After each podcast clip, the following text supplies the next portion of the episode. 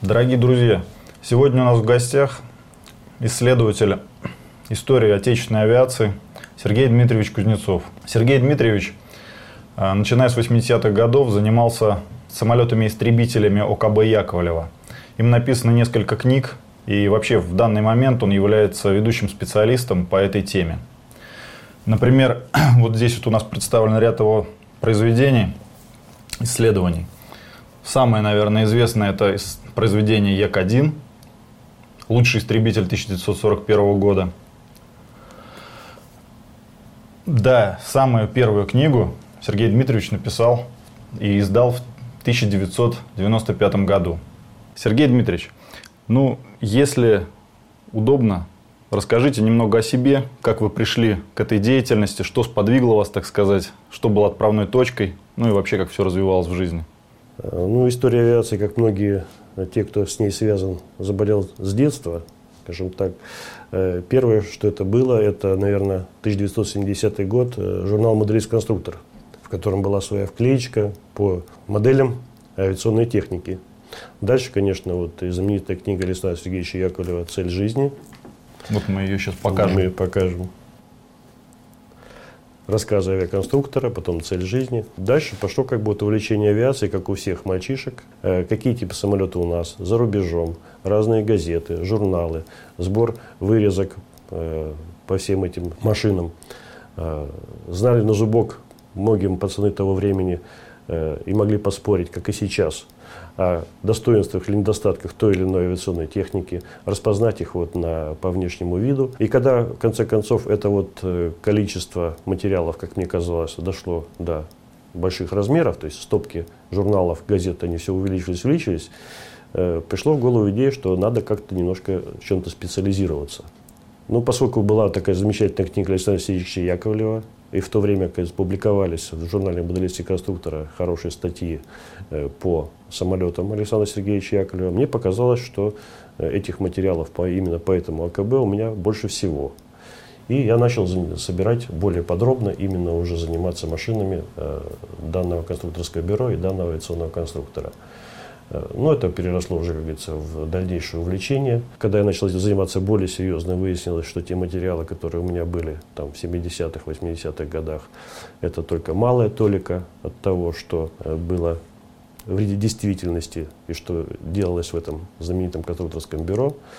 Ну и в конце концов, э, те материалы, которые у меня накопились, они стали результатом нескольких книг, которых я рассказал об истории наверное, самых знаменитых э, истребителей э, времен Отечественной войны, с которых начиналась вот, знаменитая серия военных самолетов конструкторского бюро имени Яковлева. Конструкторское бюро в настоящее время существует.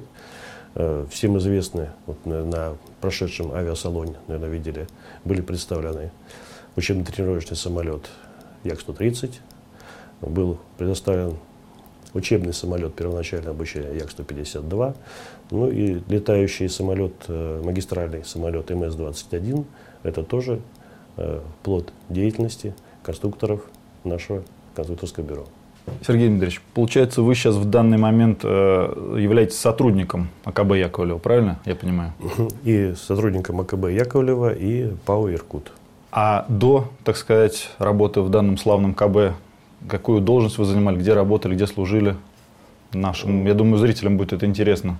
Ну, до э, работы в КБ Яковлева я э, первое, что я после э, учебы в школе, я поступил в военное летное училище, закончил его и э, до 96 -го года служил в вооруженных силах, в военно-воздушных силах в качестве летчика. То есть, э, летал на, на истребителях-бомбардировщиках, Су-17, Су-17М2.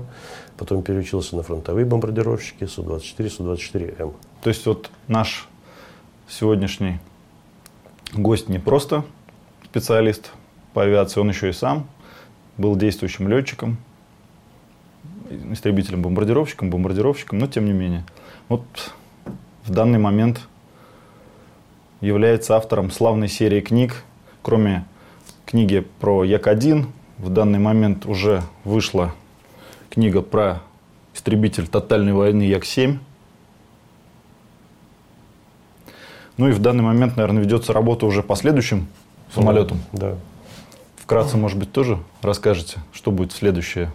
Ну, наверное, я думаю, что это будет или э, Як-9, или, или Як-3. Что, что быстрее, э, на что быстрее у меня соберется материал. Э, материал действительно очень интересный, его очень много. И даже вот в такую книгу его вместить удается с трудом. То есть приходится его отбирать. Понятно. Ну, будем с нетерпением ждать этих новых книг. Обязательно будем читать, покупать. Ну, теперь, наверное, перейдем к нашей главной теме. Александр Сергеевич Яковлев и его боевые машины. Да. Ну, если брать в общем и целом, то э, конструкторское бюро, наше конструкторское бюро, создало э, очень большое количество конструкций, порядка больше 200 единиц, из которых э, многие выпускались серийно. Если брать серийный выпуск самолетов АКБ Яковлева, то он составил в общей сложности 70 э, тысяч э, самолетов. Из них где-то 43 тысячи военных, 27 гражданских. За годы войны было выпущено 40 тысяч самолетов, из них там 38 тысяч боевых.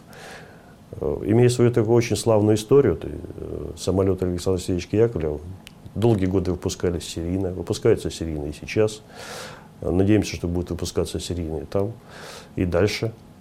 Если брать э, по тематике, то, наверное, тоже единственное конструкторское бюро, в тематике которого были и тяжелые планеры, и самолеты вертикального взлета, и вертолеты в том числе. Э, единственный у нас э, большой вертолет Як-24 с двумя несущими винтами.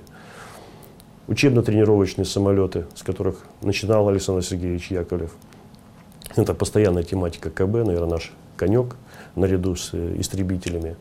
Первый сверхзвуковой бомбардировщик, это тоже Як-28, создан КБ Яковлева. Ну и знаменитая серия истребителей э, Великой Отечественной войны, которые наряду с другими машинами боевыми принесли нам победу. А ведь получается, что, наверное, самолетов истребителей Яковлева было выпущено в войну больше всего, чем, больше, чем всех других любых э, КБшных самолетов, да, любых друг, ну, других КБ. Наравне с самолетом Ил-2. А, примерно одинаково, да, да, получилось? То есть получалось, что истребители это Як, а штурмовики да. Ил, Ил, и примерно одинаковое количество примерно было. Количество было выпущено с войны. Ну, если брать, достойный вклад. Да, достойный вклад в победу. Я думаю, наше КБ может этим гордиться. Что могу сказать о самом Александре Сергеевиче Яковлеве? Вообще-то его вклад э, в авиационную науку и в производство, и в нашу авиационную, в то, что как становилась э, Советский Союз, потом Россия становилась как великая авиационная держава, то есть он просто неизмерим. То есть э, этим человеком очень много сделано, к сожалению, его очень часто обвиняют в, самом, в самых разных вещах, которые он не совершал, и при этом забывают сказать о всем том, что он совершил и что он сделал э, для того, чтобы наша страна э, стала действительно великой и великой авиационной державой. Ну, собственно, мы про это сегодня и собирались рассказать вам. Если говорить об истребителе э, Як-1, о котором мы хотим сегодня подробно, то в свое время меня как-то очень поразило тот факт, что, допустим, очень многие знают про истребители Поликарпова, очень много, э, ну, во, во всяком случае, 80-е, там, 90-е годы, очень много знают про истребителей Микояна, очень много знают про истребителей Лавочкина, очень много все знают про знаменитый истребитель Як-3. Но вот а родоначальник этой серии истребителей Як-1 как-то было очень мало опубликовано в той в прессе тех лет. И я, мне захотелось вот именно э, найти какие-то материалы, как этот истребитель создавался. И действительно удалось найти очень много самых разнообразных документов, которые э, показали, с каким трудом эта машина пошла в серию, с какими трудностями столкнулись конструкторы при работе над ней. Ну и можно сказать, что этот самолет, в принципе, стал как бы локомотивом для всей нашей авиационной промышленности в предвоенные годы.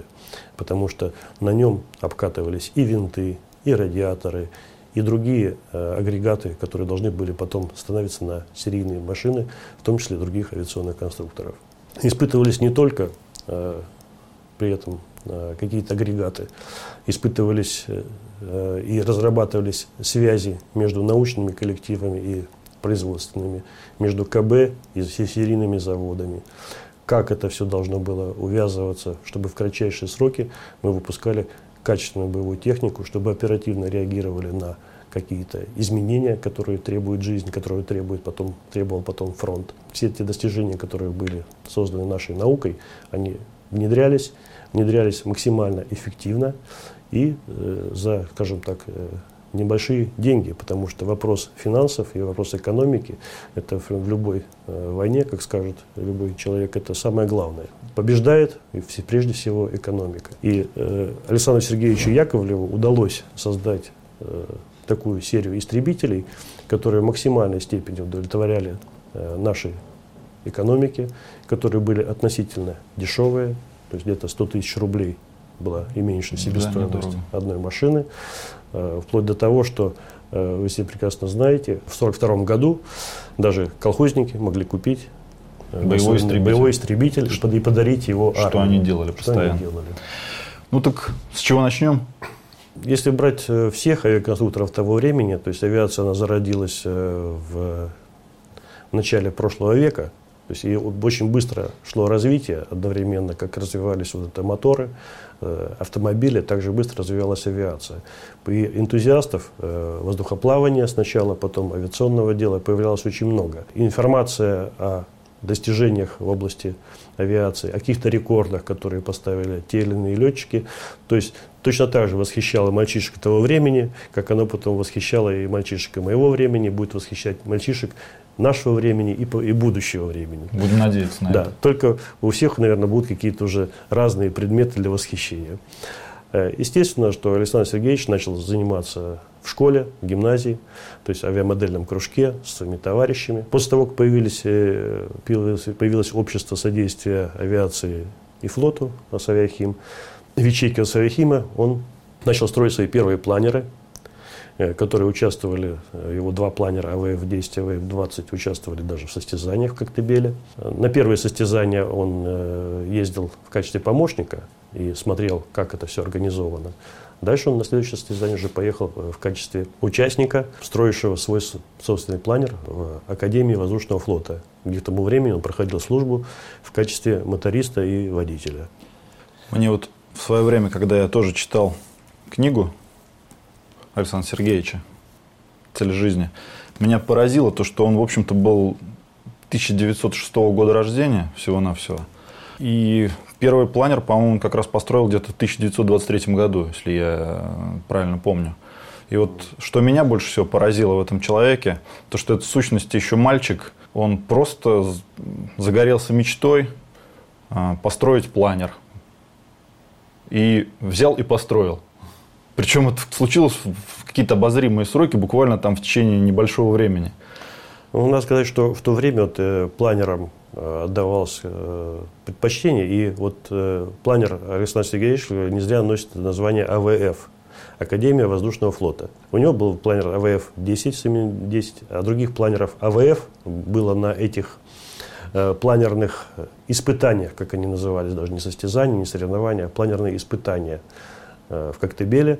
Их э, от воздушной академии был не, не один. Их было несколько. Угу. То есть Сам, самых разных конструкторов. Видимо, старались обкатать э, новых конструкторов советских, да? Да, слуш... найти слуш... людей. Слушатели Академии создавали планеры, строили их. И, Осавиахимовцы какие-то, да, видимо. На деньги Осавиахима, ячейки Осавиахима. И дальше делали э, свои планеры. Очень скоро Александр Сергеевич Яковлев э, увидел, что э, все-таки будущее за самолетами.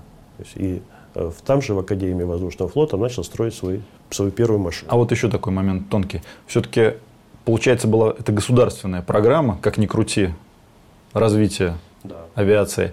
И э, вот эти вот испытания в Коктебеле, которые проводились, люди же, наверное, не просто так ехали, ну, как некоторые достижения, показать свой планер там и так далее. Что-то, наверное, были какие-то и преференции тем, кто там самый лучший или там второй, третий. Да, там были призы, денежные призы.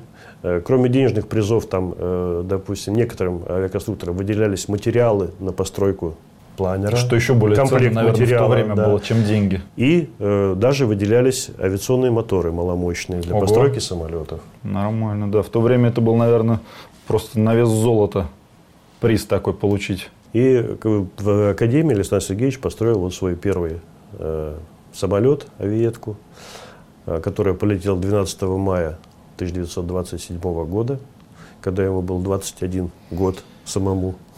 Удивительно просто. 21 год. И вот этот э, полет первого самолета Александра Сергеевича Яковлева считается днем рождения нашего КБ, которому в прошлом году вот исполнилось 90 лет. То есть у вас в том году в вашем КБ был юбилей. Немножко мы не успели к запуску передачи. Ну ничего. А ветка оказалась удачной.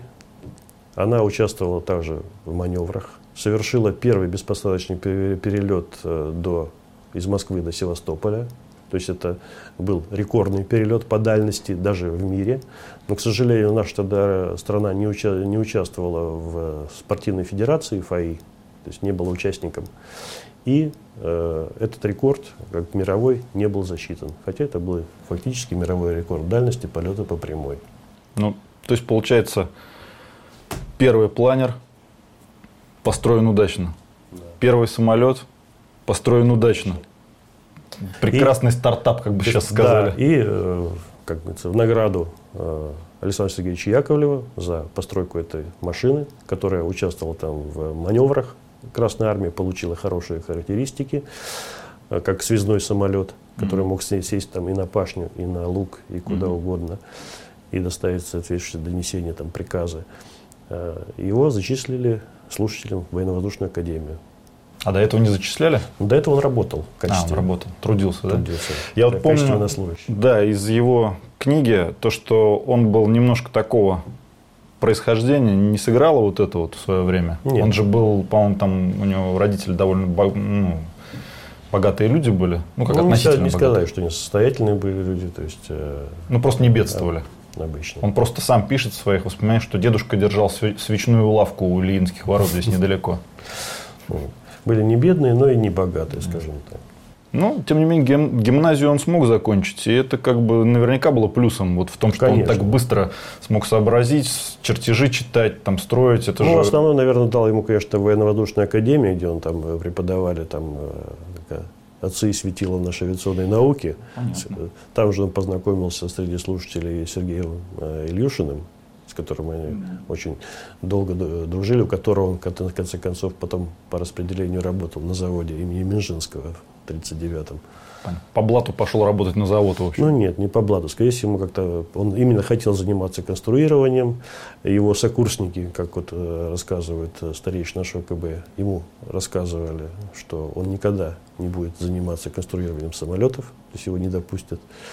Тем не менее, вот нарушение всех все равно получилось. Он, у него все получилось, потому что у него было очень желание, и вот, что еще его отличало Александра Сергеевича Яковлева, ну, высокое трудолюбие. Ну, это заметно. То есть э, он был трудоголиком, как сейчас говорят. Ну да, в 21 и, год построить да. самолет, который смог пролететь от Москвы ну, до Севастополя. И что самое главное, этим энтузиазмом своим он заряжал всех, кто вокруг него находился, создавалась какая-то особая атмосфера, которая позволяла создавать такие прекрасные машины. Но если дальше взять э, следующий его самолет, э, допустим, который вот один из знаменитых, это скоростной самолет АИР-7, то есть Э, с тем же самым мотором, что у истребителя И-5, э, с теми же, допустим, э, с той же моторной установкой, с той же хвостовым оперением, как у истребителя И-5. Двухместный, в отличие от истребителя, но моноплан подкосный. Развил скорость гораздо больше, чем этот истребитель. То есть это уже была такая достойная заявка на то, чтобы показать, как, что он состоялся как конструктор. А это какой год был? Вот это был 33-й, 34-й. То есть как раз связанные с этим самолетом события э, неприятные, когда из-за того, что вот была очень э, большая скорость у самолета, расчет на прочность э, крепления элерона оказался неправильным. И в испытательном полете вот этот элерон оборвался. И тогда была создана целая комиссия, чтобы запретить э, Александру Сергеевичу Яковлеву э, заниматься конструкторской работой.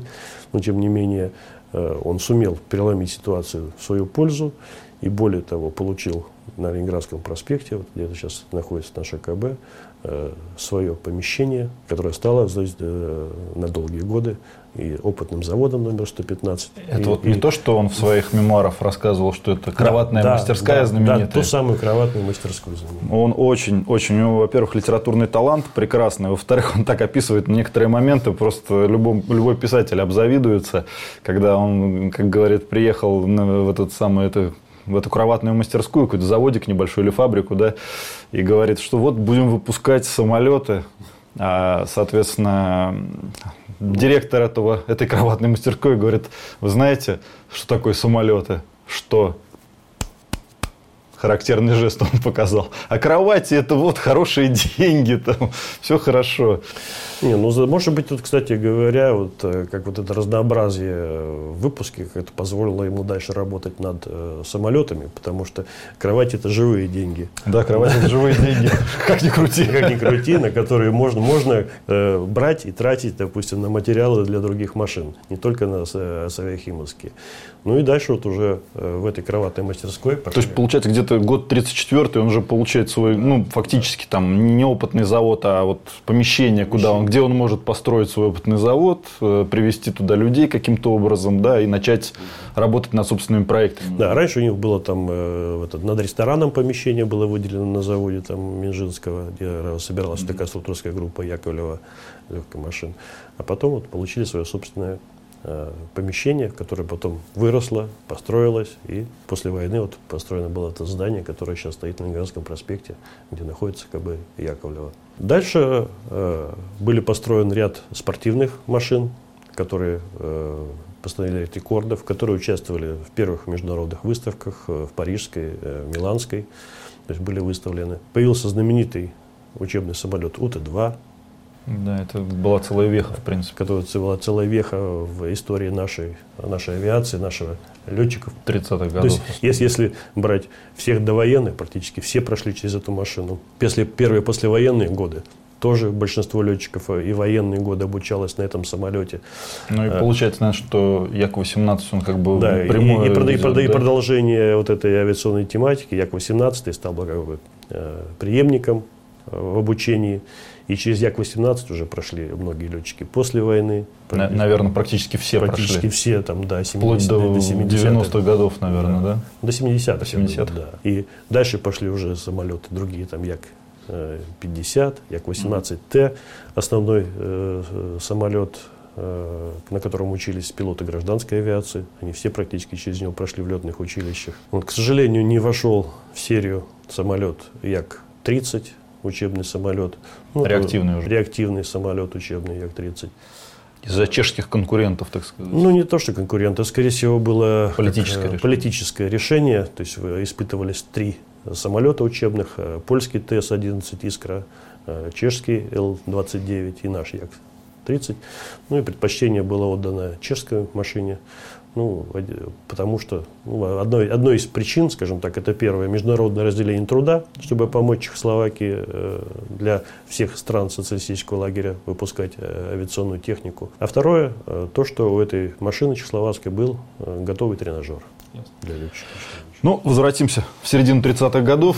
А, получается, что Александр Сергеевич идет от планера к авиетке, от авиетки к легкомоторному самолету, к учебным машинам, к спортивным машинам. Спортивным да, у него машин. целая ветка была спортивных учебных машин. Да. Но э, вот к серьезной боевой авиации э, Александр Сергеевич Яковлев э, как-то его не допускали. То есть он занимался именно, вот его, как бы считалось, что специализация его КБ, труда. специализация его КБ это именно спортивные учебные машины. Но Тем он же менее, на этом поприще он же достиг да. своего, как бы это сказать, пика, наверное. Но, да? это, и... но это был э, не предел. И, э, Вот после... знаменитая фотография, где, он, э, где Сталин по-дружески, можно сказать, по-отечески положил руку ему на плечо. Это, по-моему, она много где промелькнула. Если кто не видит, мы покажем обязательно. Это где-то, наверное, 35-36 год. Да, это как раз на одном из показов авиационной техники в Тушино.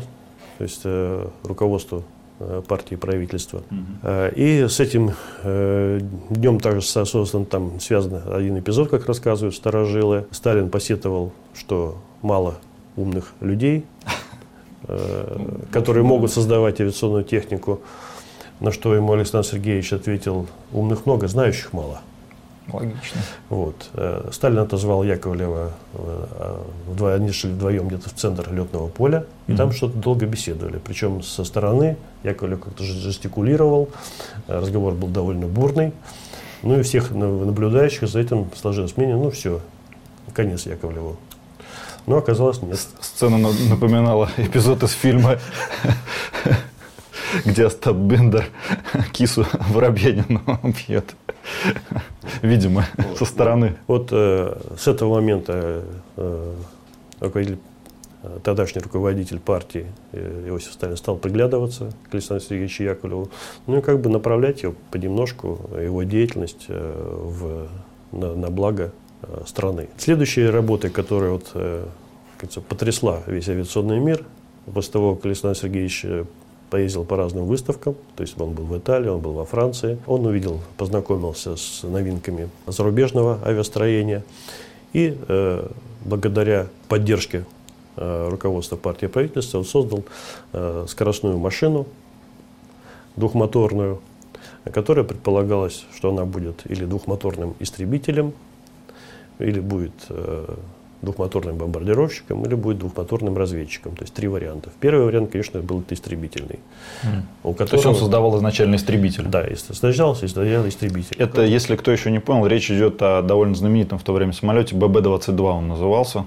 Ну, номер 22. Ну, да, номер 22. Все, все самолеты э, Яковлева до номера 18 э, имели обозначение АИР то есть э, в честь э, Алексея Ивановича Рыкова, ну, понятно. то есть который был э, председателем Асавиахима и помогал Александру Сергеевичу на восстановлении его первых машин. А после того, как после, Рыкова... по, после Рыкова, Рыков был репрессирован, все машины дальше назывались под номерами. Номер такой-то, номер такой-то, номер такой-то. То есть было просто машина 22? Машина 22 да, по документам конструкторского бюро. У этого истребителя предполагалось, что будут в каждом моторе двухмоторной машины угу. будут стоять в развале пушки. Это уже пушечный мотор М103. Угу. То есть уже тогда это предполагалось. Ну, в процессе работы над проектом истребительный вариант как-то отошел в сторону. И после того, как э, эта машина показала свои высокие скоростные данные, значит, на нее обратило внимание и Сталин, и руководство промышленности. Дальше спрашивали Александр Алексеевич, как это удалось достичь. Ну, удалось достичь благодаря тому, что машина была вылезана очень чисто аэродинамически. И благодаря этому удалось э, достичь существенного рывка в скорости, несмотря на то, что самолет был изготовлен из, из дерева в основном. Ну, его еще называют советский москиты, а, иногда. Да. Но москита появился чуть-чуть позже, и э, москита, в отличие от наших сосны и березы, был сделан э, частично из бальса. У нас таких запасов дерева не было, поэтому мы делали из того, что получилось.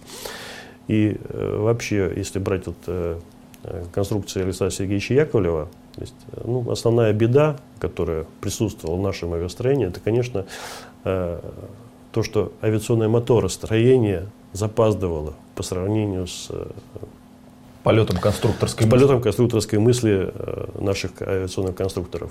И Э, вынужденно им приходилось на машины более такого высокого уровня ставить моторы, которые были, как это еще вчерашний день, для зарубежной промышленности. Потому что э, такие моторы, как были за рубежом, мы их э, догоняли, догоняли, но так, наверное, Догнать. и догнать не успели. не успели да.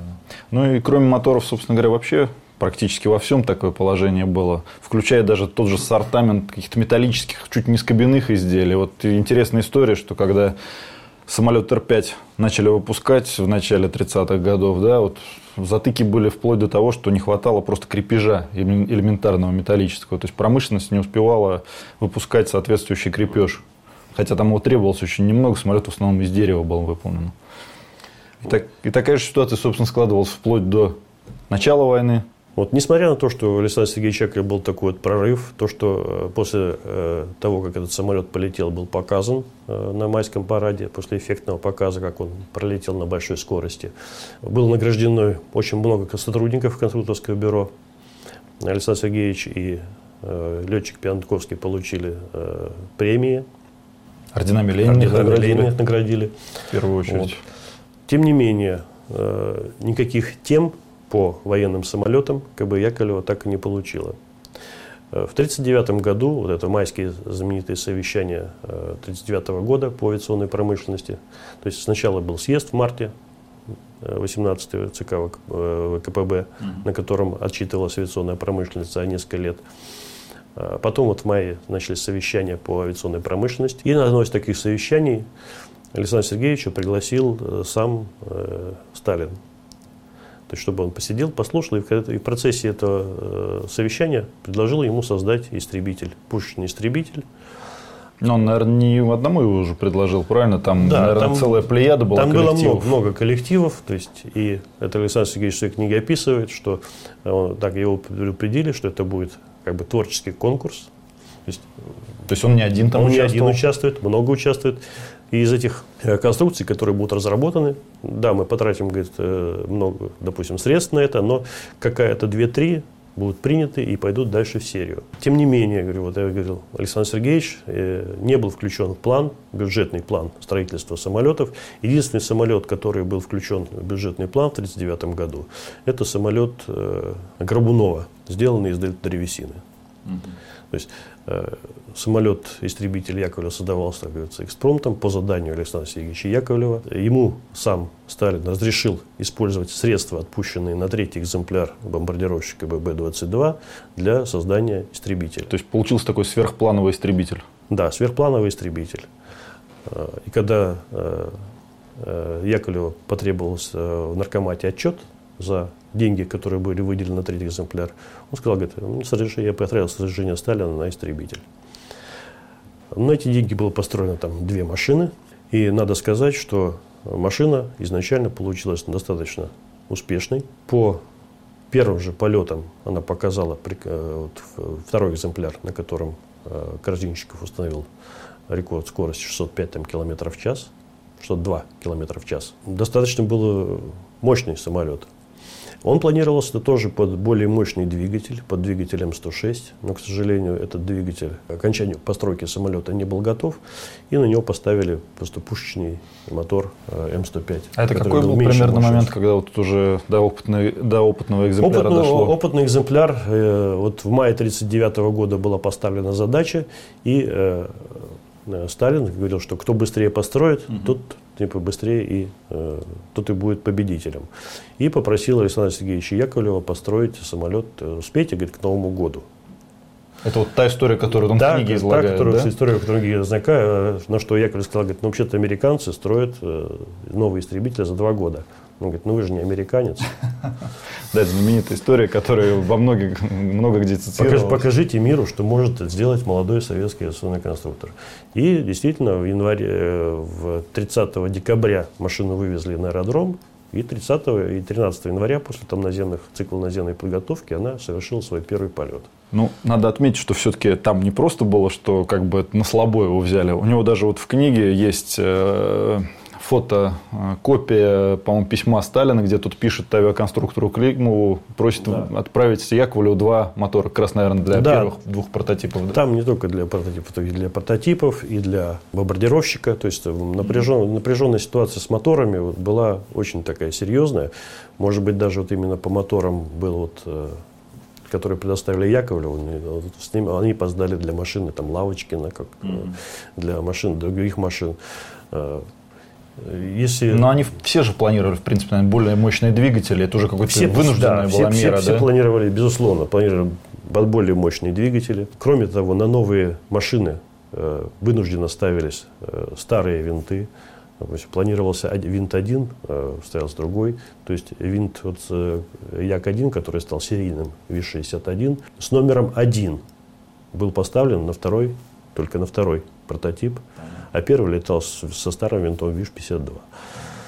э, точно так же э, не хватало именно вооружения синхронного, поэтому первая машина, она была невооруженной, то есть летала без оружия. Угу. Точно так же не хватало и радиостанций. То есть э, вопросы с радиостанциями. То есть вопрос радиостанции это не как изображают некоторые, что это была такая прихоть Яковлева, то, что он не хотел перетяжелить самолет, там ставить, да? Да нет, конечно. Просто после того, как истребитель И-26 уже был испытан частично в НИИ ВВС, э, состоялась коллегия. не ВВС, это, это в июне 1940 года. И на этой коллегии э, жестко был поставлен вопрос э, об организации, как организовать серийное производство. И в том числе военные ставили вопрос о радиостанции. Они ставили вопрос, что радиостанция должна присутствовать на каждой серийной машине. То есть, на что Александр Сергеевич Яковлев справедливо сказал, говорит, у вас говорит, радиостанция пока еще не, не доведена до такой степени, чтобы э, можно было ее ставить на истребители. Э, есть, по качеству радиосвязи. Ее нужно сначала доработать, доработать по качеству радиосвязи, а потом уже ставить. Но, тем не менее, это было принято во внимание. Э, и э, частично пошли навстречу конструкторам. И, допустим, если э, Микояну и Лавочкину, как считаешь, более перспективными истребителями, Э, потому что они показали более лучшие характеристики, чем скоростные. Як, скоростные. Э, им вменили в обязанность поставить радиостанции на свои истребители раньше, а Яковлеву разрешили поставить радиостанцию уже на следующий модернизированный истребитель Як-3 40 -го года. А вот еще такой вопрос. Понятно, что двигатели, вооружение, радиостанции – это как бы такой вопрос немного не к Яковлеву, скажем так, а, и об этом мы поговорим, наверное, в других роликах. Будем, постараемся сделать передачи отдельно по моторам, по авиавооружению, по приборам и так далее. У меня больше, наверное, такой вот э, вопрос, а вот вообще, что закладывалось в основе конструкции? Чем, скажем так, Як-1 а, выделялся или отличался от других машин, которые проектировали в тот момент? То есть что-то изначально же было в нем такого, что позволило его, ему впоследствии выдвинуться из шеренги своих собратьев? Ну, первое, что это было, это, конечно, неразъемное крыло. То есть, То есть это был плюс? Это был, с точки зрения конструкции, это был плюс. Это э, уменьшало общий вес. Дело в том, что вот поскольку э, моторостроение отставало чуть-чуть, то есть э, приходилось буквально вылизывать конструкцию самолета до килограмма, и чем лишний, эти лишние килограммы стараться убирать, угу. чем и занималось конструкторское бюро. Благодаря тому, что на истребителе Лавочкина было разъемное крыло, то есть, которое улучшало, конечно, эксплуатацию машины, ее можно было крыло отстыковать, допустим, перевести более простым способом, чем истребитель Яковлева. Но это добавляло лишнего веса, и при, том, при одном и том же моторе ухудшало характеристики самолета Лавочкина по сравнению с характеристиками самолета Яковлева. Благословную свою, конечно, вот, э, влияние на конструкцию самолета оказала это спортивное э, прошлое. Спец, прошлое э, специализация конструкторского бюро. Компоновка оружия была выполнена над мотором, то есть вблизи центра оси самолета, то есть это чтобы позволяло летчикам производить более прицельную стрельбу. Дальше это оружие находилось рядом с мотором э, в зоне высоких температур, соответственно, требования к зимней эксплуатации и к применению специальных зимних смазок для оружия то есть отсутствовало, потому что оно находилось э, в тепле. Ну и, собственно, наверное, то, что ему удалось сразу же запроектировать самолет с 20-миллиметровым орудием, это тоже был плюс, наверное? Ну, э, как только был разработан этот мотор, под э, пушечное вооружение. Ну, наверное, тоже Климов, когда создавал свой мотор М105 пушечный, то есть он тоже оглядывался и в том числе на прототип э, лицензионную э, Испано-Сюизу. То есть э, мотор М105 это был наш продолжение воссоздания более ранней модели французского мотора Испано-Сюиза. Э, ну, на более высоком технологическом и техническом уровне. То есть, э, чисто разработка, э, как говорится, по мотивам французской машины, но уже чисто советская, с использованием наших материалов, с использованием наших деталей, используя только принципы, которые мы тогда закупили в лицензии у французов. И, соответственно, у французов был тоже свой пушечный мотор, позволявший стрелять через вал винта. И, ну, я с оглядкой на этот, на этот мотор наши сделали свой, Э, Климов сделал модификацию. Ну и одно, один, одно из как говорится, недостатков этого пушечного мотора, как потом выяснилось, то есть были небольшие проблемы с маслом. Ну, проблема с маслом, она вообще была характерна для советского моторостроения того периода, поэтому, в общем-то... Ну да, потому что... Не сказать, что это было что-то из ряда ну, по, по сравнению, допустим, с зарубежными моторами расход э, был выше масла. Вот, э, ну, за счет, в том числе, и всяческих зазоров, посадок, допусков и так далее которые допускались в нашем производстве, может не допускались в зарубежном. Ну, естественно, качество рабочей силы ее нельзя было сбрасывать ну, плюс, со счетов. плюс качество смазочного тоже. Ну, и сама, да, смазка. Вот. Ну, из-за того, что пришлось пропускать вот через э, вал винта, через редуктор мотора э, ствол орудия, ну, на моторе пришлось перенести чисто технически вот суфлер. Автомобилисты знают, что это такое. То есть э, э, это сообщение картера мотора с атмосферой как бы для вентиляции. На э, поставить его сверху редуктора. И, соответственно, все эти выходящие газы проходили через шестеренки, там э, получалось как бы воздушные пузыри, и вот эти воздушные пузыри вместе с ними через суфлер вылетало масло. есть, ну, особенно при больших повышенных температурах работы мотора там на пределе. С этим пытались справиться самыми разными способами. Ну, особенно э, полностью справиться с этим не удалось совсем.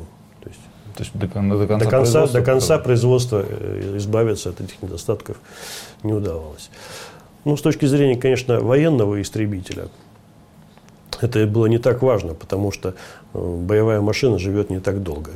То есть, если брать вот первые истребители Як, там, особенно вот 41 год, то срок службы там, максимум не превышал там, 15-20 часов ну, налет, а то и меньше. У мотора М105 срок службы был, по-моему, 100 часов. 100 часов. 100 часов. 150 уже позже довели. Довели. Ну давайте возвратимся к конструкции все-таки. И конструкция была создана э, Александром Сергеевичем Яковлевым из тех же материалов, которые применялись в нашем авиастроении. Это э, легированные трубы для каркаса, обшивка из э, дерева и полностью деревянное крыло. В принципе, применялись э, те материалы, которые у нас были в достатке и могли быть э, в случае войны широко использованы э, в конструкции самолета. Ну так оно, в принципе, получилось. То есть изначально прицел, в общем-то, был правильно выбран на, так сказать, тотальную войну, да, когда будет всего не хватать, да. дефицитных материалов а... будет не хватать, и будет делаться из того, что есть под руками. Александр Сергеевич пишет, что вот э, почему наши истребители старались сделать более скоростными. Дело в том, что есть такая работа теоретика авиационного э, Лапчинского, воздушная армия. И там как раз вот описаны, э, что и каким образом должно строиться э, военно-воздушные силы, чтобы они были не обременительны для экономики и максимально эффективно отвечали своим задачам. То есть и там написано, что есть такие основные, одни из основных положений, что машины должны, во-первых, быть такими, чтобы они легко подвергались модификации, то есть их на одной и той же платформе можно было выпустить самолеты с несколькими различными функциями, то есть это для экономики хорошо. И э, для того, чтобы э, можно было, но уверенно решать все задачи, которые стоят перед истребительной авиацией, то есть как при работе по предотвращению бомбардировок своей собственной территории, так и Э, по борьбе с истребителями противника, которые защищают свою бомбардировочную авиацию для выполнения задач, э, машины должны быть как можно более скоростными. Спор, спор между э, сторонниками маневренных машин и более скоростных машин, все-таки э, был принят, э, что машины должны быть более скоростными. Но мы хотим сказать, что Яковлев в этом плане абсолютно верную выбрал, так сказать, направление, потому что во всем мире в то время уже господствовали скоростные монопланы, и, собственно говоря, никакого другого выбора не было. Что еще удалось Александру Сергеевичу Яковлеву сделать в своей конструкции? То есть он примерно так же, как у немецких и у западных э, конструкторов, сделал самолет более устойчивым. В довоенных конструкциях, таких как истребители Поликарпова и, и 16, и 15. Э, и 153. И 153. Вопросы устойчивости приносились жертву маневренности. И поэтому летчику буквально приходилось этот самолет вот каждую секунду отлавливать, чтобы он никуда в сторону не улетел. То есть Яковлев делал устойчивую платформу для авиационного вооружения. Да. Ну, это абсолютно, наверное, была правильная мысль в тот момент. Тем более, что в связи с тем, что скорости полетов увеличивались, ну, кардинально. Конечно, теории о том, какая будет э, война следующая, там, э, в которой придется участвовать в авиационной технике, никто же не знает, как она будет развиваться. То есть э, это как бы из области э, фантазии, но мы все знаем этот э, труд Шпанова. Да. Но тем не менее, война в Испании уже в 1939 году в самом начале была, уже заканчивалась, даже, даже не в разгаре была. 1938 год в Испании четко показал то, что Небо осталось за скоростными истребителями-монопланами, такими как Мессершмитт 109Б, ЦД и 16, 5 и 10, которые участвовали там. Ну, тем не менее, вот, э, э, все развивается по спирали, и в конце войны э, истребители с моторами воздушного охлаждения, как и у нас, так и за рубежом, тоже, тоже сказали свое слово. Но они мощные просто были, они просто были очень мощными. Поэтому там уже вопрос такой был, ставить более мощный мотор или более обтекаемый уже не столь, наверное, был актуален. Ну, для нас все равно стоял вопрос именно, как ставить более мощный мотор. То есть и... Ну, конечно. Раз у нас был недостаток моторов мощных, раз у нас был недостаток остродефицитных материалов, таких в первую очередь, как дюралюминий, да, от конструктора требовалась какая задача? Построить приемлемый самолет из того, что есть в наличии, с тем мотором, который есть в наличии, и при этом, он, чтобы он был, ну, по крайней мере, соответствовал тенденциям мирового ну, строения. Был, был, мог быть воспроизведен на большом количестве наших авиационных заводов и э, соответствовал э, экономике нашего э, военного производства, нашего военно-промышленного комплекса. Если брать э, истребитель номер 26 или И-26, как его потом обозначили его в опытном экземпляре. Это мы уже практически подобрались да, к серийной да, машине. То, э, практически э, с интервалом в месяц или в два месяца из КБ выходили на, на базе истребителя И-26 его модификации. Модификация учебно-тренировочного истребителя УТИ-26, которая тоже сыграла свою роль в войне, потому что на этих э, самолетах обучались летчики не только истребительных авиаполков, но и бомбардировочных и штурмовых. Дальше появился на базе высотный истребитель, машина номер 28 или И-28. Появилась машина, которая уже должна была заменить уже в серийном производстве с марта 1941 э, года машина И-30, то есть пушечный истребитель тяжелый, с широким применением там, алюминия, с использованием немецкого опыта, для которого была разработана специальная стандартизированная кабина, то есть, который получил, вот, как Александр Сергеевич Яковлев пишет, очень высокую оценку у Супруна. Но, к сожалению, э, эта машина не смогла пойти в серию именно вот из-за тех причин, самых причин, что э, большое количество металла, которое крылатого металлоалюминия, которое требовалось на производство, наша промышленность не могла обеспечить, особенно вот в первые э, годы э, начала войны, в 41 году, в 42 Особенно после потери. Вот. И, и, да, и, да, и, даже, и даже в 43-м, даже когда вот э, пошло новое поколение истребителей э, у всех авиаконструкционных конструкторов, где э, конструкция крыла была уже смешанной, то есть э, дюралюминиевые лонжероны и э, фанерная обшивка, фанерный набор. Все равно сделать. Даже, даже, даже тогда вот, э, мы не смогли полностью э, позволить, себе, позволить делать, себе металлическое. делать металлическое крыло, потому что э, на крыло такого характера не было металла. Из-за этого даже пришлось, из-за отсутствия металла, пришлось э, э заморозить производство бомбардировщика Ту-2 на заводе 166 в Обске. Это в 42 году, да? В 43-м. 43 И поставить там производство истребителя Як-9. Но даже истребители Як-9 на этом заводе э, сразу выпускать никто не мог именно из-за отсутствия металла. И на, э, в заводе в Новосибирске была изготовлена первая партия, 18 самолетов, которая пошла в войска.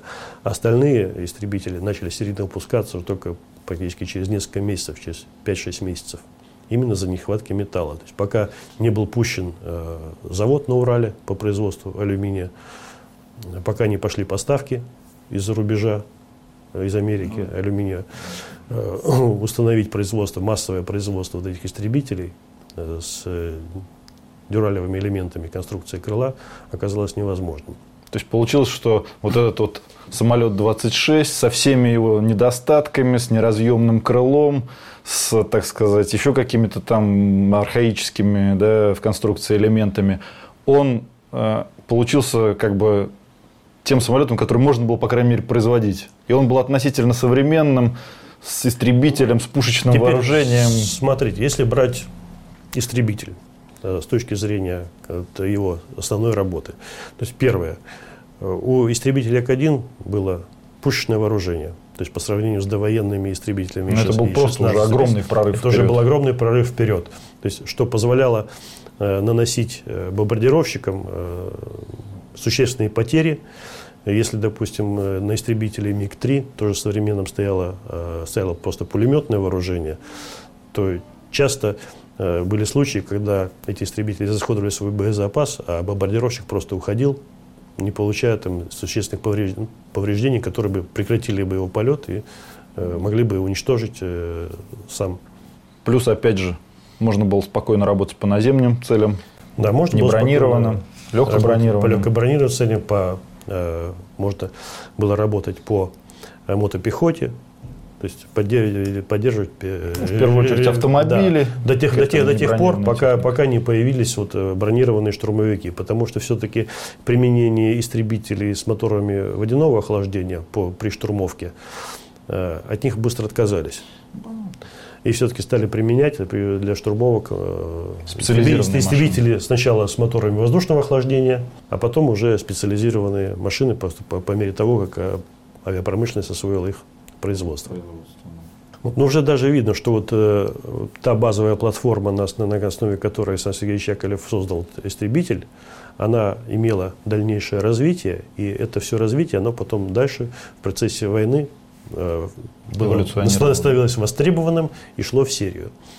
Ну, если брать, допустим, вот такие вещи, которые были сделаны на вот, э, новой машине Як-1М или И-30, э, ее еще называют иногда Як-3, Э, ну, в ВВС ее так и называли, года. собственно говоря. Да. ВВС она стояла в планах как Як-3. Как Як-3, да. да.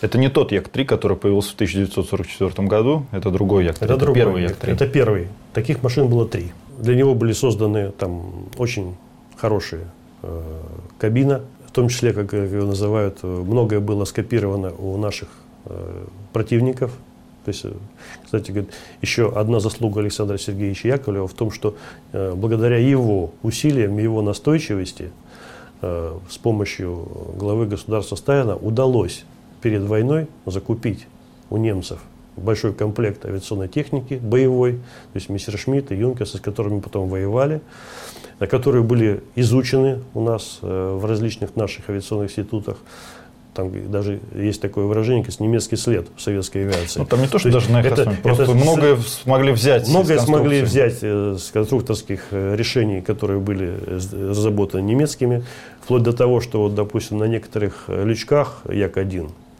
которые были первые, замки быстрые, быстро открывающиеся, были замки фирмы Хенкель.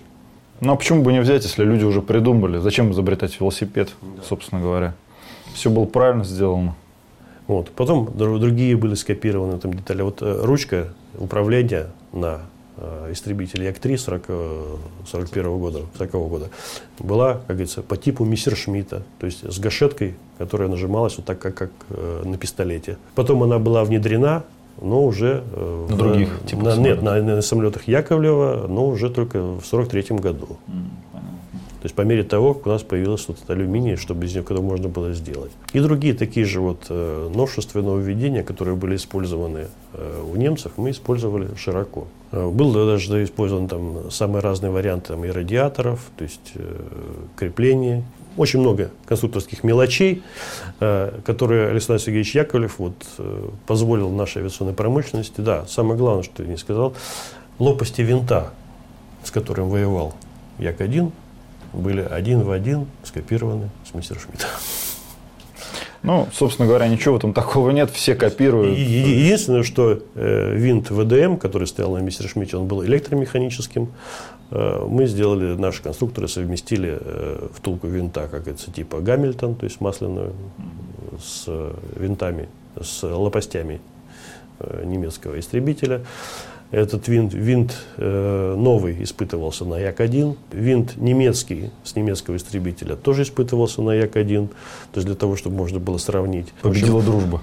И э, можно сказать, что вот э, истребитель Яковлева, который был создан первым вот, в плеяде всех новых машин, он стал бы как бы вот э, стендом для отработки, для отработки всего, чего только можно. То есть для отработки нового оборудования, для отработки нового новых э, и прицелов, и радиостанций, и каких-то радиаторов, то есть э, креплений, других конструкторских решений, то есть э, лючки, там, еще что-то. Технологии новые. Обкатывались. Да? Обкатывались. Технологии взаимодействия конструкторских бюро с авиационной промышленностью.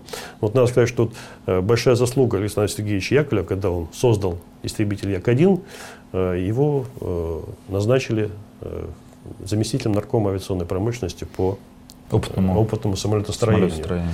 А, и одно из его заслуг, то, что после того, как он побывал в командировке в Германию, у нас э, были разработаны, то есть в 1940 году было первое разработанное руководство для конструкторов, угу.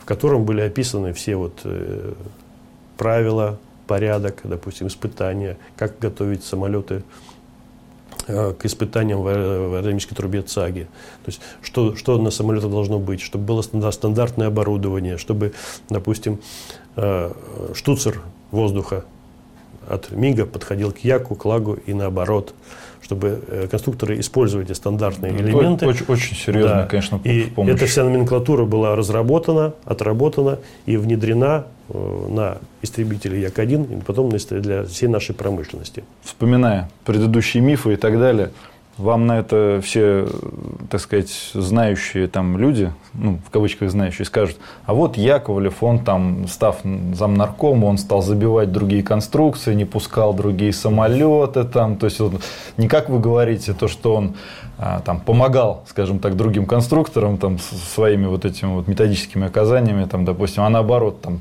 чужие самолеты задвигал, а свои продвигал. Вот, вот что можно ну, на это рассказать?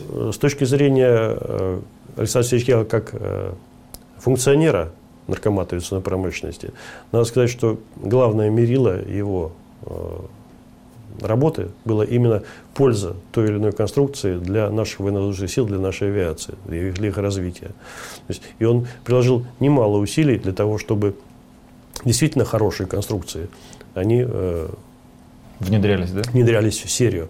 И именно оптимальным образом, как для нашей промышленности, так и для оптимальным образом для э, наркомата и для э, конструкторов. Истребитель Як-1 только начал внедряться в серийное производство на заводе номер 301 в Химках.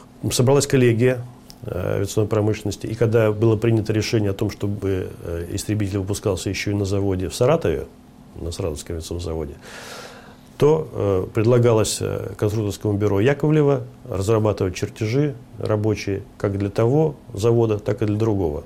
На что Александр Сергеевич справедливо говорил, что нет, э, у нас, к сожалению, его поддержал тогда директор на коллегии, директор завода номер 22 Акулов.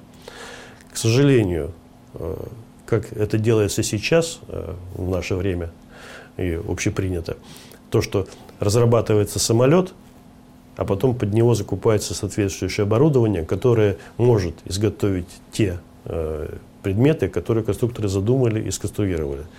Тогда было совершенно все по-другому. То есть у каждого завода было свое собственное оборудование, свои собственные технологические линии и цепочки. И, исходя из своих возможностей, после того, как э, завод получал от конструктора комплект конструкторских чертежей, на заводе разрабатывали комплект технологических чертежей применительно уже к своему собственному оборудованию. И, соответственно, если брать два завода, допустим, Саратовский и э, Химкинский, то Каждый из них, получив комплект чертежей, должен был разработать свою, свои собственные технологические чертежи. Под свою оснастку. Под свою оснастку. Вот.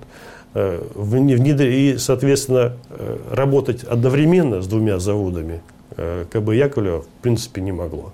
И дальше получилось именно так, что когда оба завода приступили к полномасштабному серийному выпуску, то есть через какой-то промежуток времени оказалось, что машина одного завода – и другого завода отличаются. отличаются. и не могут быть запчасти от одного самолета применены к запчастям другого. Но точно такая же ситуация была и у Лавочкина, э, когда э, завод выпускал э, в Таганроге и в Горьком так, так же. Вот. Ты у ну, других конструкторов? Не у других конструкторов. Да. Это, это была общая беда авиационной промышленности, то есть заводы. Ну, то есть, вот, грубо говоря, то, что у Яковлева в итоге самолет ну, грубо говоря, стал строиться на одном заводе в Саратове, в 292-м, да, а 301 завод, получается, он довольно быстро прекратил производство. То есть, э, это должно всем людям, которые э, пытаются там как-то все изобразить, что Яковлев тянул одеяло на себя, ну а почему он тогда сразу не потянул? Был же проект, по-моему, постановления, Нет, где там, там несколько заводов должны были выпускать Як-1, в сороковом году был уже выпущен, по-моему. Ну, лак он там еще даже не, не, не, не заканчивая конца испытаний, то есть, еще, э, то есть еще не было результатов испытаний. Его тоже уже из-за событий, которые происходили в мире, там запустили на нескольких заводах. Ну, вот, на, на, получается, его вместо Яка да. запустили ЛАК-3, получается, вот. на том же 21-м заводе. Да, Хотя... более, более того, э, допустим, если брать те заводы по мощности, которые вот, э, были отданы Яковлеву под производство производства серийных истребителей, то есть это тоже Химкинский завод и тоже Саратовский, то э, они были, они были наименее мощные. наименее мощные, чем все остальные заводы Советского Союза. Ну, естественно, первый весь завод, самый старейший, который был, э, он стал выпускать МИГи, остальные помощники завода вот отдали э, Лавочкину. Лавочкину. Хотя первоначально по постановлению там часть производства, которое отдали Лавочкину, должно были выпускать Яки. Да. Потом переиграли все это. Поэтому говорить о том, что как бы Яковлев тянул одеяло на себя, ну, довольно Нет, смешно он в этой тянул. Э, очень много говорят, что тянул одеяло на себя, наверное, связано это уже больше там, с 42 годом, когда истребители Лавочкина, которые начали выпускать серийно в силу того, что серийная промышленность не могла э, достаточно качественно обеспечить качественный выпуск и обеспечить э, характеристики этих самолетов, плюс некоторые конструкционные там недостатки, которые не были устранены. Ну, о том, что не, почему не были устранены, чуть позже я скажу. И то есть то, что вот на некоторых заводах Да, и, при, пришло, и, при, и при, было сделано решение о том, чтобы истребитель Як-7 уже производство его, которое было освоено на заводе в Новосибирске, а организовать такое же производство истребителей уже на заводе в Горьком, который выпускал лаги. Вот. От чего потом И об этой истории наши зрители могут узнать из другой книги Сергея Дмитриевича «Як-7». Настоятельно рекомендуем. Ну, к сожалению, выпущен уже давно, то есть их можно так сказать или в библиотеке, ну и, или... Или ждать переиздания. Ждать переиздания. Или в интернете посмотреть, да. если не сложно. Ну и, соответственно, вот э, такое отношение э, нашей авиационной промышленности, и это я, Александр Сергеевич Яковлев, при внедрении своих самолетов тоже пришлось и ломать. И раньше, допустим, если э, как-то авиационные заводы, то есть тоже вот еще до того, как стал э, Яковлев на заместителем наркома, ну, и нарком поменялся в то время. Нарком поменялся, да, Каганович, Каганович э, Шахурин. Шахурин. Э, пришлось менять отношения э, между конструкторами и заводами. То есть завод это все-таки прежде всего производство. Это производство, которое должно приносить прибыль, за счет этой прибыли, э, которая сдавалась в бюджет, частично, частично выплачивалась, шла на нужды завода. И, соответственно, если завод получал хороший заказ на производство истребителей, бомбардировщиков, получал под это финансирование из бюджета, хорошее финансирование, соответственно, мог э, повысить там зарплаты, выплатить премии э, своим работникам и жил хорошо.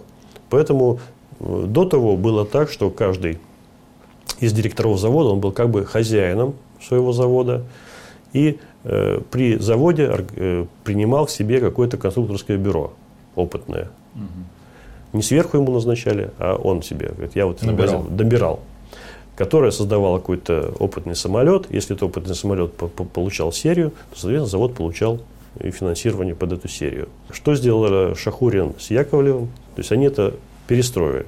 Они сделали так, что не завод сам выбирал конструкторское бюро, а уже из наркомата им говорили, что они будут выпускать. Нет, ну это было логично. Да. Но с точки зрения, допустим, э, заводов, тогда, когда заводы, вот, э, директора заводов э, утратили какую-то свою самостоятельность, вот, но это тоже не особенно так приветствовалось, и это тоже а было одной, одной из причин, почему э, Яковлеву это как-то вот Поставили меняли, меняли в вину, вину, да. и создали там очень большой там этот ореол вот этих сплетен, слухов э, А с и, другой и- стороны, и ложных да, э, рассказов. Не сделай они это, но в условиях предстоящей войны это было совсем нехорошо. Ну, конечно. Такая ситуация. Если каждый делает то, что хочет, нравится ему этот самолет, он выпускает этот самолет, этот самолет не нравится, не буду выпускать. Но это совершенно не годилось никак вообще. Да, поэтому вот, э, вот эта вот э, предвоенная перестройка, она вот произошла, и благодаря этому наша авиационная промышленность внесла свой ну, решающий вклад. В Ну да, смогла в, в победу, достойно достойно продержаться, продержаться. по мере. Ну, предлагаю вернуться обратно к самолету 26. То есть, получается, к 40, к 40 году, к середине примерно, да, а, КБ Яковлева подошло с уже испытанным самолетом, на котором были уже даже отработаны какие-то новые даже введения да, в нашей авиапромышленности. Э, Внедрялся какой-то опыт, который был получен от немецких, так сказать, самолетов, которые были закуплены во многом благодаря, опять же, Александру Сергеевичу. Александр Сергеевич э, сделал много полезного, как замнаркома, получается, авиационной промышленности. То есть он к этому моменту, хотя ему всего лишь было, там, наверное, сколько ему было к этому моменту? Э, 33. 33 года. Человек был крайне сделал уже много полезного для своей страны э, и находился на пике своего, так сказать, творческого рассвета. Да? То есть у него был готовый к Сирии самолет, он подлотворно работал как функционер авиационной промышленности. э, И, что, наверное, самое главное в этой ситуации, он шел от простого к сложному. Да? То есть он как шел от своего планера к авиетке, к спортивному самолету, к учебно-тренировочному самолету, к истребителю. Да? И далее в истребителе он делал тоже а, такие же последовательные шаги. То есть сделан он первый вариант свой с неразъемным крылом, да, с э, внедрением там, дешевых материалов. И далее, после самолета 26, он делал самолет 30, который был уже с дюралевым крылом, с разъемным, с тремя пушками 20-миллиметровыми, одна из которых стояла э, в развале цилиндров, да, две в консолях стояли, да. А, то есть это уже был там новая кабина уже унифицированная, да, которую они хотели делать и на боевом самолете, и на учебном И самолете. большинство тех замечаний, которые были высказаны по поводу Як-1 в, это, в испытаниях, э, и в том числе и в войсковых испытаниях, надо сказать, что истребители Ил-26 и Як-1 – это единственная машина, которая до войны прошла войсковые испытания Это они осенью 40 года проходили, да, в Да. Кубинке? в? Кубинке. То есть он провел испытания, он устранил недостатки, он подготовил новую конструкцию, которая во многом отвечала всем запросам. То есть у него было мощное вооружение, в ней максимально уже использовались новинки, так сказать, не только советской, но и зарубежной промышленности.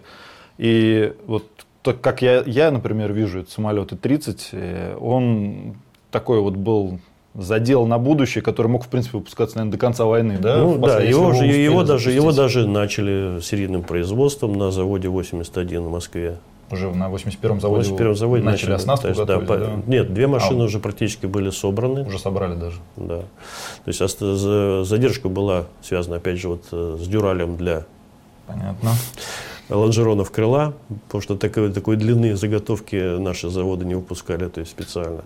Потом вторая загвоздка была в двигателе М105ПД, То есть на нем более мощный более двигатель. мощный двигатель и высотный двигатель. И его Э, не, успевали с, выпустить. турбо- да? с турбомуфтой, как у немцев э, Мгм. на моторе Daimler-Benz. Мгм. То есть э, этот завод то 234 должен был начать их серийное производство, но, к сожалению, так и не начал. И все моторы ММ-105ПД, которые потом устанавливались вот в течение войны на истребители, вот этот вот э, новый э, нагнетатель с турбомуфтой, изготавливаемый завод э, ЦИАМ, Ясно. Центрального института моторостроения. То есть, ну, естественно, что там из- в штучных экземплярах. Ясно. То есть к 1941 году Александр Сергеевич подошел с уже С хорошим заделом. с хорошим заделом, с одним истребителем довольно современным, который выпускался уже серийно, который уже к этому моменту поступил в войска, его Который начали был осваивать отработан, да, строевые начали летчики. летчики, да. И с вторым чрезвычайно перспективным самолетом, который уже был весьма современной конструкции, в общем-то стоявший уже, ну, прям скажем, на уровне мировых стандартов. Да, если бы вот, э, ну как, история сослагательного наклонения не имеет, если бы вот чуть-чуть раньше бы пошел бы Як-3 с 40-41 года в серию, то э, противостоять немецким бомбардировщикам, это тяжелая пушечная машина, была бы вполне. И вот те, кто бы э, совершал налет на Москву, столкнулись не только с зенитной артиллерией, но и так с реальным противодействием истребителей. Да ну и вообще, самолет был очень серьезный. А так, в принципе, к, к тому же он имел гигантский просто, наверное, задел для модернизации, да, тоже ставь этот более совершенный двигатель, срезай этот горгрот, да, там можно там в конце концов снять там эти пулеметы, и вполне этот самолет мог пробывать до конца войны, и находясь во вполне приемлемых характеристиках. Ну да, потом на базе этого Як-30 все-таки все наработки, которые были э, использованы, а вот э, НИИ ВВС отмечал в конструкции И-30 именно вопрос размещения пушки в крыле. Причем э, КБ работала в двух вариантах, разработала эти крыло, как в деревянном варианте, так и так в металлическом. металлическом да. К сожалению, ни тот, ни другой не пошел. А вот они все-таки собирались производить Як-3, э, вот этот первый Як-3, я имею в виду, в 1941 году, они с деревянным или с металлическим крылом собирались? Э, сначала с металлическим. С металлическим именно, Потом да. вынуждены разрабатывать начали деревянный вариант, начали... потом начали вынуждены пере, пере, переделывать на мотор М105П из-за не менее более, э, мотора более повышенной мощности. То есть, ну, тем не менее, даже вот тот исходный вариант, который Як-1, то есть он попал в войска до войны, э, три, четыре полка были вооружены этим самолетом, то есть три полных, один неполный. То есть, ну, три полных они успели провести полную там боевую подготовку. Ну и, в принципе, результат этих трех полков достаточно э, существенный для 1941 года. То есть они показали хорошую э, работу. Э, один полк, который у нас был, это сейчас назову эти полки, э, полк 11-й истребительный полк, это ПВО Москвы. Знаменитый полк. Знаменитый полк, в котором проводились э, э, войсковые испытания. То есть там при первых же налетах на Москву там отличились э, летчики этого полка, получили звание, э, ордена и медали. Э, Титинков, Титинков знаменитый да. э, ас этого полка.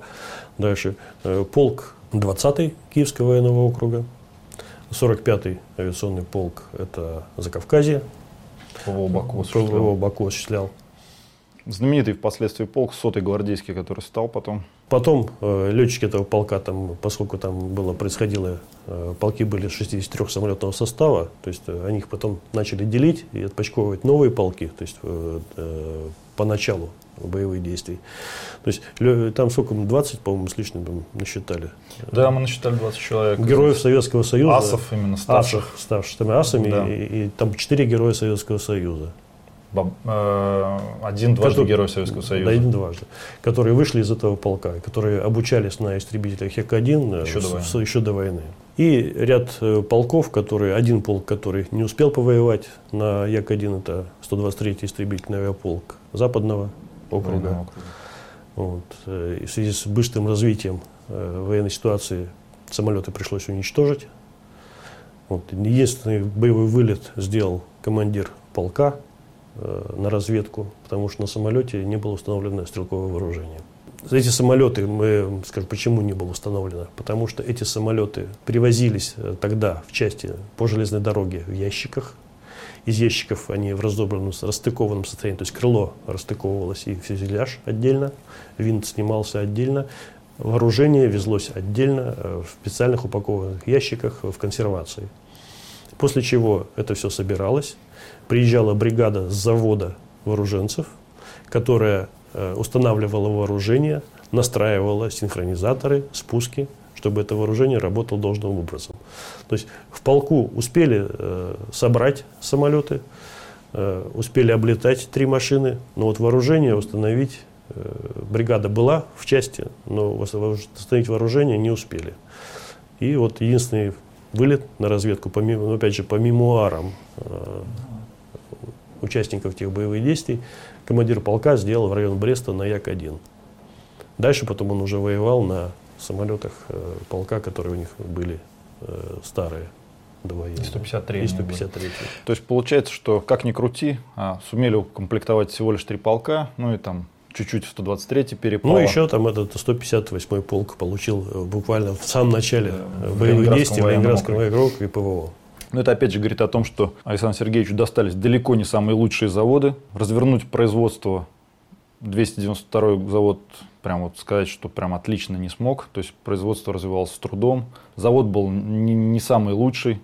Это со временем он там как бы наладил производство, да. А в то время это еще был такой молодой завод, который... Ну да, бывший, бывший завод комбайнов. бывший завод комбайнов. То есть, вот опять же, о чем говорит, о том, что Яковлев, как, как Яковлев тянул на себя одеяло, взял себе завод комбайнов, да, на нем организовал производство. Поэтому его самолеты были в небольших количествах представлены в войсках, несмотря на то, что они прошли всесторонние испытания, войсковые испытания.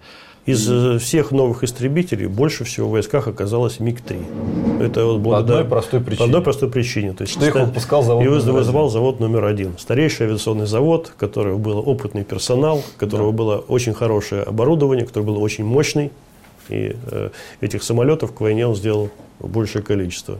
То есть волею судеб получилось, что наш Як-1, который, собственно говоря, с- производство которого собирались прекр- прекратить в первом полугодии 1941 года в пользу гораздо более совершенного Як-3, да, он у нас стал самолетом-солдатом 1941 года, самым лучшим нашим истребителем. Совершенно случайно. И воевал до с конца войны практически. То да, в э, 1945 году они еще Ну, производство зак- модернизировано, закончилось в 1944 году. В общем, в 1944 году или в 1943 году э, эти самолеты получили там наши э, братские полки из Польши. Французы начинали воевать на истребителе Як-1. Да, и Вот. Як-1 они как раз по- на нем начали, да? Да. Нормандия Неман Нормандия начала Неман. воевать. То есть вполне удачный оказался самолет. Вот. Один полк истребителей Як-1 до конца войны э, находился в Иране. Осуществлял прикрытие Решил прикрытие поставок. поставок. Ну и отметим, что наработки, которые были сделаны для Як-3 и, соответственно, Як-7, они По воплотились. мере того, как могла пр- промышленность освоить э, и получала э, материалы, и могла освоить, получала материалы, станки, это все внедрялось э, в процессе про- производства, то есть в процессе военных действий, то есть и пошло в серию. пошло в серию. То есть получалось то, что какие-то хорошие вещи, которые были от Як-3, оставшиеся на Як-7, потом были дополнены Дополнены. другими вещами, которые там смогли внедрить, да, и в итоге получился один из лучших истребителей войны, собственно говоря, Як-9. Як-9 и Як-3. Як-3, речь о которых пойдет в последующих наших передачах, разговорах. Сергей Дмитриевич, спасибо большое за рассказ. Очень было интересно, познавательно. Будем надеяться, что в следующих беседах э, вы нам расскажете о более поздних проектах истребителей Александра Сергеевича Яковлева, которые были спроектированы и запущены в производство уже в ходе Великой Отечественной войны. Так и будет. Спасибо большое, всего хорошего. Спасибо большое всем за внимание. До следующих встреч.